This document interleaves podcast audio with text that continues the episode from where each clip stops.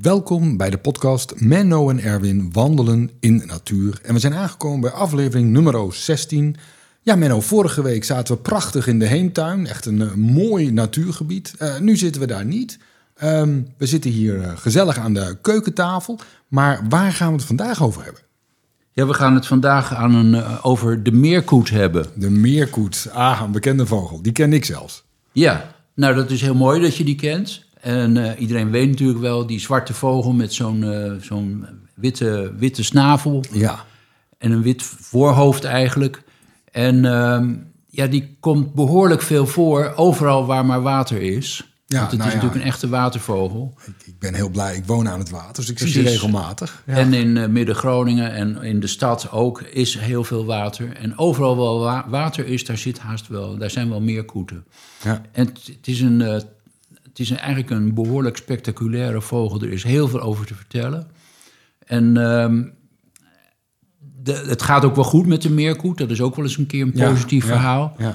Ehm, de, de broeden schatten we zo ongeveer 150.000 eh, meerkoeten jaarlijks in Nederland. En de overwinteren, dat is meteen natuurlijk ook al wel spannend, eh, 360.000 meerkoeten. Dus dat zijn er veel meer dan de broeden. ja.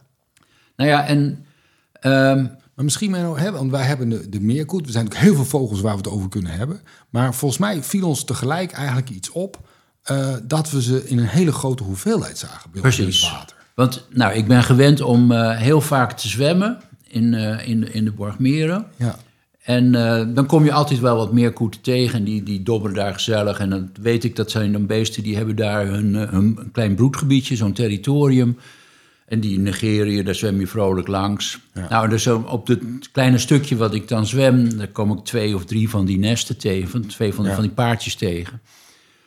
En, eh, maar laatst was ik, eh zwom ik daar en toen dacht ik, wat gebeurt me nou? Zat ik ineens te midden van veertig meerkoeten. ja, ja een hele grote hoeveelheid. Een hele grote groep. En eh, nou ja, dat begon mij vaag te dagen. Ja, er is ook wel iets aan de hand met die meerkoeten. Dus, eh, maar ja, toen, jij kon daar overheen, volgens nou ja, mij. eh, jij zei 40 en toen keek ik bij mij voor aan het water... en dat is, nou, dat is, dat is 300 meter verderop of zoiets. En eh, ik zeg, nou 40, voor mij zijn het er wel 100. Ja, Echt een grote groep. precies. Nou, en, en daar zit dus een spannend verhaal achter. eh, want het kan nog veel gekker. Je hebt ook sommige plekken, in het IJsselmeer... daar zitten wel 10.000 meerkoeten bij elkaar. Ja. Ehm, dat maakt al dat het toch een heel spannend verhaal aan het worden is. Er zijn dus blijkbaar beesten die zijn plaatstrouw en die zitten het hele jaar door op één plekje. En andere, ja, die, eh, die, die, die zijn on the move, die verhuizen af en toe. ja. En dus vooral in de winter eh, zijn er dus eh, veel meer meerkoeten dan, eh, dan in de zomer tijdens het broedseizoen. Ja, dus, dus de, terwijl ja, de meerkoot is dan een soort, maar je hebt een heel verschil tussen die ja, mensen die in diezelfde soort horen, zeg maar meerkoeten. Precies. Nou ja, het is het grappige. Er is een, eh, een prachtig boekje een paar jaar verschenen van eh, eh, Remco Daalder. Over de meerkoet heet dat. En eh, ja, die, die man kan het niet helpen. Hij is stadsbioloog van Amsterdam. Dat is natuurlijk niet best. Maar op zich, eh, wat hij vertelt is wel heel, eh, heel leuk. Hij schrijft ook heel goed. Een goed boekje, De Meerkoet. Ja. Bij Atlas Contact uitgegeven. En die, die, die weet dat mooi naast elkaar te zetten. Je hebt inderdaad van die, van die territoriale meerkoeten, die heel plaatstrouw zijn. En dan heb je van die verzamelaars die in de winter in grote groepen zitten. En dat is dan vaak omdat daar eh, waterplanten zijn die ze ook eten. En eh, dat zijn dan plekken waar veel waterplanten groeien. Dat is ook waarschijnlijk Ah, bij ons de- in de Borgmeren aan de hand. zeggen, want we hebben een partij waterplanten. Want Eh, maar zoals je is- weet was, ja. dat het, was daar een, een smalbladige waterpest bij jou. Ja, ja. En die groeit in grote hoeveelheden. Dat is trouwens een Amerikaanse invasiesoort. Nou, die, daar komen dus grote groepen van die meerkoet op af. Want die kunnen tot een meter diep kunnen ze makkelijk eh, die waterplanten Oké, dus dat is opduiken. weer een goede voedsel voor hun ja, eigenlijk, het is heel zeg goed voedsel. Ja. Ehm, maar dan blijkt eh, en daar- uit het verhaal van Daalder dat, dat waarom er in de winter zoveel bij ons zitten, dat zijn voor een groot deel dus koeten die van elders komen. Die komen uit Denemarken of die komen uit nog verder weg, die komen uit, eh, uit de Baltische Staten. Oké, nou, koudere gebieden dan Precies, en die trekken dus dan, als het daar te koud wordt, komen ze hierheen. Terwijl bij ons omgekeerd, de sommige meerkoeten dan weer naar Zuid-Frankrijk gaan en zelfs wel naar Marokko. Maar, maar bedoel, ja, hebben natuurlijk als mensen hebben we ook... Mensen vinden, sommigen vinden warmte heerlijk en anderen vinden kou wat lekker. Maar dat is eigenlijk ook met de meerkoet dan het geval? Ja, nou ja, en het, het, komt er eigenlijk op neer dat verschillende dieren binnen één soort verschillende strategieën kunnen hebben. En dat lijkt, nou, dat, ja. dat zou je bij mensen ook wel kunnen zeggen. Ja. Het heeft natuurlijk voordeel om één vast territorium te hebben. Dat ken je goed en dat, eh, dat, is, dat is vertrouwd. Maar je moet het wel ook altijd kunnen verdedigen. En de voedselsituatie, ja, die kan natuurlijk ook daar best een beetje wisselen. Dus je moet toevallig een heel stabiel plekje hebben waar ook niet te veel eh, vijanden zijn. En eh, er zijn behoorlijk wat vijanden zo eh, voor, voor meerkoeten. En ze moeten natuurlijk voldoende voedsel het hele jaar door hebben. Nou, dat zijn best eisen. En ze zijn gewoon opportunisten. Als er ergens een. eh, en sommigen zijn mensen, net zoals mensen ook opportunisten zijn. Als die de zon willen hebben, nou dan gaan ze op vakantie tegenwoordig. Ja, dan gaan ze naar de zon toe. Eh, pff, Een meerkoet naar, naar Portugal of, of nog verder eh, vliegen, dat is nog een eind. Precies. En, en dat is op zich ook weer heel bijzonder. Want het zijn ontzettend handige beesten in het water. Daar zijn ze helemaal eh, met een wat gedrongen eh, lichaamsbouw. Ze zijn behoorlijk plompe beesten, maar ze zijn, kunnen wel een beetje wichtvormig, makkelijk door riet en zo heen zwemmen. En ze kunnen goed duiken. Maar op het land ja, zijn het ontzettend onhandige beesten. Ze hebben van die loppige poten. En daar, daar waggelen ze dan een beetje, een beetje over, over, over de grasmat. En ze eten soms ook wel gras als dat moet. Maar dat, dat, is niet om aan te zien. En vliegen, ze hebben de grootste moeite om de lucht in te komen. Het zijn vrij zware beesten. De vrouwtjes komen toch wel tot een kilo. Als ze dan eenmaal vliegen, dan vliegen ze prima. Dus eh het is net zo'n beetje als, als zwanen. Er is ook wel een ontzettend gedoe om omhoog te komen. Maar als ze er dan eenmaal, een soort KLM-kandidaatjes, als ze dan eenmaal in de lucht zijn, dan vliegen ze wel door. Dus ze kunnen uitstekend hele grote afstanden afleggen. Nou, kortom, ze hebben allemaal potenties en ja, ze moeten steeds keuzes maken. En eigenlijk is het heel fascinerende, waarom maakt een vogel welke keuze? Nou, dat, dat, dat weten we natuurlijk niet zo precies. Maar dat ze al die verschillende neigingen hebben, ja, Ja, ze hebben heel veel keuzemogelijkheden. Maar dat het dus hier op dit moment dan even in de Borgmeren, zeg maar, zoveel in een groep zitten, is eigenlijk dan wel omdat er gewoon de voeding fantastisch aanwezig Ja, is hier. precies. En dat is op zich goed. En dat is voor zo'n clubje van, van 40 tot 100 blijkbaar oké. Maar het is niet zoveel dat je daar 10.000 op afkomen. Ja, gelukkig dan niet. moet je weer naar... dan, nou, dan heeft IJsselmeer weer zo'n plek waar dat eh, hier en daar prima kan. Want, want dat is toch wel wat mij opvalt. Wij zwemmen natuurlijk vaak in, in het water, want het is fantastisch water. Maar ik heb het gevoel dat elk jaar meer van die waterplanten omhoog komen. Ja, nou, dat is, en dat is ook wel bijzonder. En dat hangt ook samen met, eh, met een andere voedselbron, toevallig ook van die meerkoet. Die meerkoet is een, eh, een omnivoor, die eet alles. Dus helemaal geen vegetariër. Die eet ook heel graag driehoeksmossels. Oké. En driehoeksmossels die zijn eh, ooit een keer eh, ons land binnengeslopen. Ze komen eigenlijk uit Oost-Europa. Ehm, die zetten in, haast in heel veel water eh, in Nederland zit een driehoeksmossel.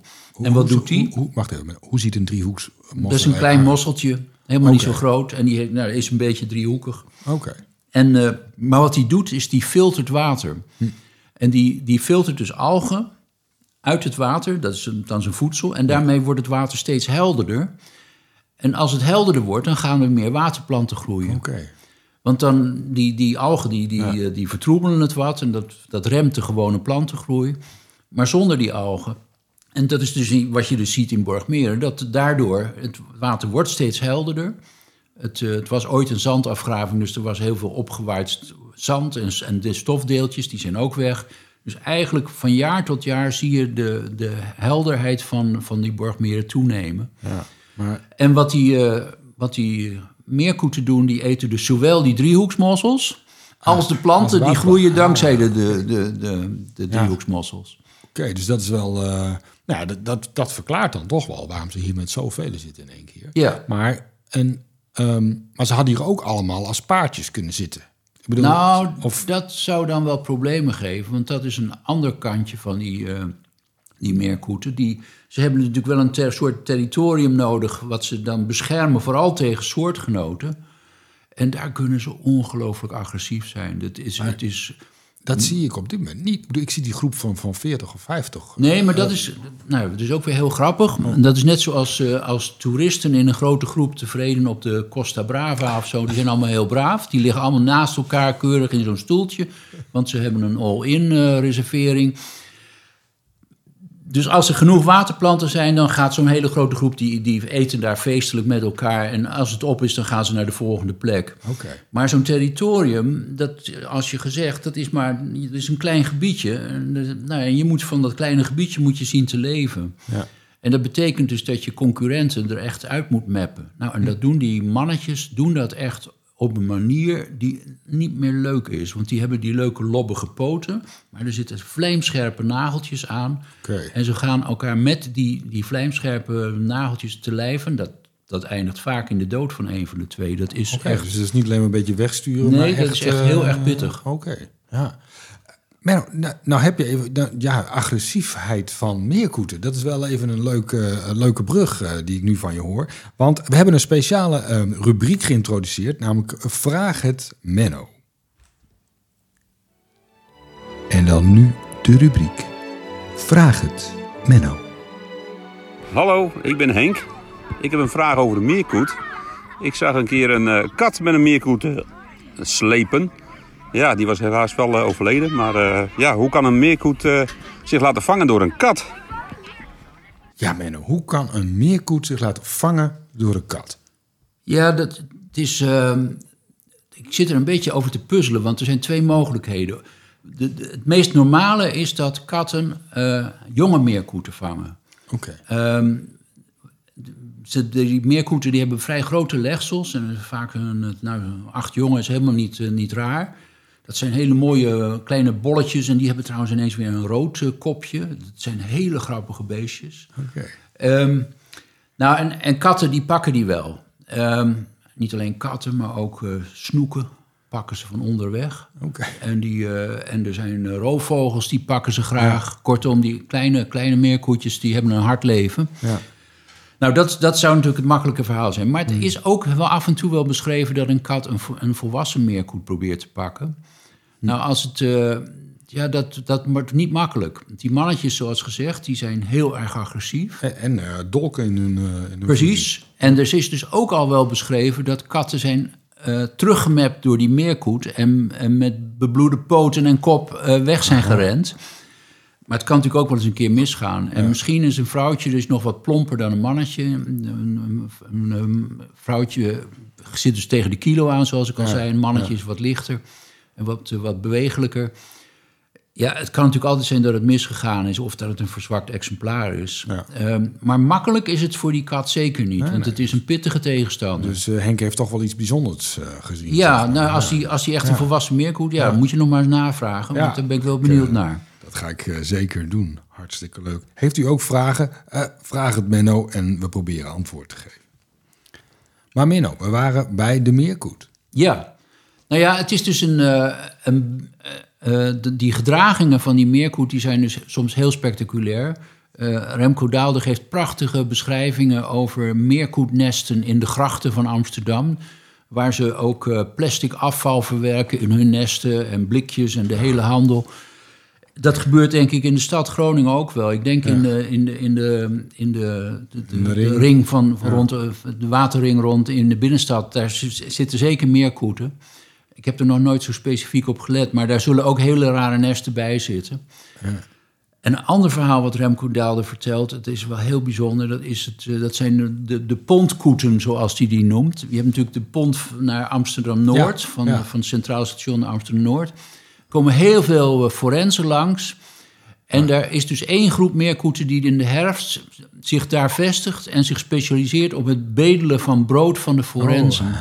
En die dus ongeveer die hele herfst tot in de winter toe Daar, eh, het brood wegbedelen van die mensen. En ja, die, die leven daarvan. Ja. En op een gegeven moment, ja, dan houdt dat op. En dan, eh, dan zoek, gaan ze weer elders. anders, Als die eh. echte opportunisten, dan zoeken ze waterplanten. Of ze trekken door naar het zuiden. ja, ik, ik was er twee weken geleden. Ik heb die pont twee weken geleden gehad. Ik was in Amsterdam met mijn hele familie. Hartstikke leuk trouwens. Wel een beetje druk, maar goed. Eh, maar ik heb geen meerkoet gezien, Menno. Ik moet toch beter opletten, geloof ik. Ja, Dat er- eh, het zijn, het zijn- maar het zijn een paar heel specifieke grasveldjes vlak bij de oever van die, eh, van die pont. En Ja. nou, dus de plek waar heel veel mensen langskomen, die hebben, dan, ja, die, die hebben er zelf ook lol in. Om dat ze hun dat broodzakje wat ze Ja. van, nou, nou ja, dat, dat, de laatste kruimels worden in ieder geval daar nog uitgestrooid. Ja. Oké, ehm, ja, de meerkoet, Menno, hebben we hem een klein beetje besproken. We hebben hem volgens mij eer aangedaan. Uh, we hebben hem dus hier uh, ja, in de Borgmeren gezien. Het viel ons gewoon heel erg op dat hij in één keer met z'n heel veel bij elkaar zat. Maar dat kan dus allemaal. Wat dat betreft vind ik het heel grappig. Dat, dat ja, net als mensen, we doen niet allemaal hetzelfde. Dat is, uh, dat is heel duidelijk wat we hier hebben gedaan. Ja. Zijn er nog dingen die je eraan toe wil voegen? Nou, er zijn, ja, er zijn misschien wel, wel twee dingen. Ten eerste, ik heb zelf ook soms, als ik een tijd lang helemaal niet meer op, op beesten gelet heb... dan weet ik, ben ik ook even in de verwarring. Wat is het nou? Is het nou een meerkoet of is het een waterhoen? Ah. Want dat is ook een, een ralachtige watervogel. Die is een beetje kleiner. Maar die is heel makkelijk herkenbaar, want die heeft een rode snavel. Dus dat is, dat is heel Wa goed te zien. Waterhoen rood, meerkoet wit. Wit, Ah, precies. Behalve dan de jongen, want die zijn, hebben dus allebei een rood kopje. Ja, het is meer ingewikkeld. Ja. En die waterhoen die doet het, ja, zeg maar, ook aardig. Maar, maar niet zo goed als de, als de meerkoet. Het is ongeveer een kwart van de eh, broedvogels. Er zijn er 40.000 broedvogels en, eh, en 90.000 overwinteraars. Ook een stuk meer. En, en de verdeling in Nederland is wel grappig. Die is precies hetzelfde. Heel veel in Noord- en Zuid-Holland. Behoorlijk veel in Friesland. En ook in Groningen met onze watergebieden en meren eh, ook nog behoorlijk veel. En de kanalen. Ja. Dus dat deel van Nederland, daar zitten ze Daar vooral. zitten ze, Ja. En de rest, eh, ja, daar is het waarschijnlijk niet genoeg eh, waterlopen die, die geschikt zijn voor. Nee. Dit zijn ook de mooiste gebieden van Nederland. Dus dat is duidelijk. Dat is Ja, absoluut. Ja. Nee, dus, nou ja, dus dat is, eh, dat is zeg maar het verschil tussen meerkoet en, eh, en, en waterhoen. Ja, en dan is het natuurlijk toch nog dat hele spannende verhaal van die, van die, die migratie, die, dat, ze, dat ze wegtrekken Ja. en tot in Afrika toe. En hoe, hoe weten ze dat? Nou, en dat, dat, ja, dat leidt tot dat hele spannende verhaal hoe vogels dat doen. Ja, hoe, hoe- weten ze de weg? Ja. Precies. En het is wel grappig, want daar is, eh, daar is een tijd geleden... is daar een heel beroemd experiment mee gedaan. Nou, niet met meerkoeten, maar met spreeuwen. Want spreeuwen hebben precies datzelfde verhaal. Sommige, en steeds meer nu, blijven de hele jaar door op dezelfde plek. Ik heb hier in de tuin heb ik ook spreeuwen, die, eh, ja, die trekken niet meer weg. Die blijven het hele jaar door hier. Broeden ook heel lang nog eh, la- laten t- vervolglegsels. Terwijl vroeger trokken onze spreeuwen eigenlijk altijd naar Zuid-Engeland. Oké. En in de winter kregen wij dan weer spreeuwen uit de Baltische Staten. Ja. Dus het is een continu heen en weer schuiven van die populaties. Ehm, en daar is toen een, eh, een heel beroemd experiment mee gedaan door een, eh, een Nederlandse bioloog, Perdek. En Die had goede relaties met de KLM. En die, heeft toen, eh, die hebben het eh, ja, redelijk eh, absurde experiment gedaan door 11.000 spreeuwen te vangen. per vliegtuig te vervoeren naar Basel en ze daar los te laten. Oké. Al- Allemaal geringd natuurlijk. En ze hadden twee, twee groepen in feite. Dat waren volwassen spreeuwen die al meerdere jaren eh, De weg de gevolgd weg hadden? gevolgd hadden. Ja. En, en die dat nog nooit gedaan hadden. En toen moesten ze wachten tot ze ring terugvangsten kregen. Want dat Ja. was de enige manier. En wat er toen gebeurde was echt heel bijzonder. Die volwassen spreeuwen die gingen allemaal naar Zuid-Engeland. Dus die kwamen, ook al waren ze helemaal verplaatst naar Basel, dus helemaal de verkeerde kant op. terug. Maar ze, ze, op de een of andere manier wisten zij het plek. En die, eh, die jonge spreeuwen, die kwamen allemaal in Spanje uit. Oh, Dus die hebben precies de route gevolgd die ze anders naar Zuid-Engeland gevolgd hadden. Alleen nu vanuit, Vanuit Basel daar. geredeneerd. Dus de richting hadden ze erfelijk bepaald. En de afstand ook. Maar, maar konden dat dus niet corrigeren doordat ja, het niet klopte. Ze hadden die ervaring niet. Nou, en dat leerde ons dus in feite dat spreeuwen erfelijke informatie hebben. Ze- Het is al inge- ingebakken, die, die afstand en de richting die ze vliegen. Maar ze kunnen ook gebruik maken van geur, weten we inmiddels, van polarisatie van licht, van, van, van landschappen, om, om precies de routes te, bepalen en bij en- te sturen. ja. En het grappige is dat die experimenten die worden nu heel verfijnd herhaald, juist op dit moment. En dat komt omdat we hele kleine miniatuurzendertjes hebben. oh, dan kan je de hele En tijd dan kan je ze dus in feite tracken Ja, eh, ja. waar ze precies gaan. Dus dan kan je met een veel kleiner aantal kan je heel precies Zien die routes het, volgen en veel meer details. Ja, maar, maar dus als zo'n spreeuw geboren wordt, heeft hij al in zich dat hij dus eh, 500 kilometer moet eh, vliegen en ongeveer zuidwest of Ja. zuidoost of, of, of dat. Zeg. Ja. Grappig. Nou, en we zullen later misschien nog wel eens een keer erop komen dat, uh, dat daar uh, heel veel uh, ingewikkelde toestanden in dat beest voor nodig zijn. En onder andere een, een interne kloksysteem. Want je ja. moet de zonnetijd kunnen lezen. om die richting goed te bepalen. Ja. kortom, daar zit een, een, een, een heleboel biologie achter, ja. die, die heel spannend is. Hoe zit het nou bij die meerkoet? Ja, dat weten we eigenlijk helemaal niet. Nee. Uh, maar waarschijnlijk heeft hij dezelfde soort mechanismes als die spreeuw om, ja. om braaf in Marokko uit te komen. Ja. Maar wat ik dan zo grappig vind, is dat je zegt van, er komen dus hè, uit de Baltische Staten komen ze hier. En uh, ze gaan ook weer naar Zuid-Spanje, zeg maar. Maar die mensen die uit de Baltische, of de, de, de, de vogels uit de Baltische Staten, die zouden toch ook kunnen zeggen, nou Nederland is ook wel leuk, we blijven hier. Maar waarom moeten ze hier weer weg? Nou ja, en dat is eigenlijk een, een beetje de vraag. Ik weet niet precies hoe dat met die spreeuwen nu zit. Mm -hmm. uh, er verandert wel wat. Dus door de klimaatverandering, okay. doordat het hier steeds warmer wordt, zie je allemaal veranderingen in die, uh, in, die, die vaste, in die vaste trekpatronen. Ja. Dus dat de spreeuwen nu het hele jaar door in principe hier blijven, dat was vroeger, uh, eigenlijk bestond dat niet. Nee. En dan um, zeg jij vroeger, dat is 20, 30 jaar geleden? Dat is 40, 50 jaar geleden. Ja, Toen ja. was dat eigenlijk uh, ja, normaal dat, dat spreeuwen wegtrokken. Terwijl nu, ja, uh, en dat is dus bij veel meer soorten dat die, dat die permanent hier blijven. Ja. Dat, dat gaat tot en met ooievaars die niet ja, wegtrekken. Ik, ik, heb het gevoel, Menno, dat we naar een asielbeleid voor, voor vogels toe moeten. Want uh, dit, uh, dit, hè, dat komt maar van alle kanten en dat soort dingen, of niet? Nou ja, er zit, er zit natuurlijk ontzettend veel haken en ogen aan. Omdat wat je ook wel merkt, is dat er zijn heel veel kleine vogeltjes die enorme afstanden afleggen. Fiets en tjiftjaf, die, die midden ja. in Afrika zeg maar overwinteren. En die komen dan hierheen om te broeden. Die hebben door al die klimaatveranderingen ook steeds meer problemen. Want ze komen dan, uh, in principe komen ze hier, terwijl de, de, de eikenblaadjes al uit zijn gekomen. Het is warmer geworden. De, de rupsjes reageren daarop. En dan komen ze hier en dan is eigenlijk het, de, de timing van het voedsel is al, okay. daar zijn ze te, zijn, zijn te, laat. te laat voor. Okay. Uh, nou, dat zijn allemaal problemen die daarmee ontstaan. Uh, het is ontzettend in beweging. Dus op dit moment uh, kan je eigenlijk zeggen... is die klimaatverandering is één groot uh, natuurlijk experiment. Ja. Voor biologen is er erg veel werk aan de winkel om dat allemaal te volgen. Ja, en hier en daar zal het misgaan. Ja. Uh, die veranderingen, sommige soorten kunnen zich aanpassen. Die meerkoet hoort echt op dit moment bij de winnaars. Die, ja. Ja. die heeft veel mogelijkheden om zich aan te passen. Andere soorten hebben dat misschien minder.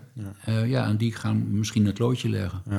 Ja. Nou ja, goed, daar hebben we het al eerder een keer over gehad. Biodiversiteit, toch heel belangrijk in deze tijd. We gaan uh, zien hoe dat uh, gaat aflopen.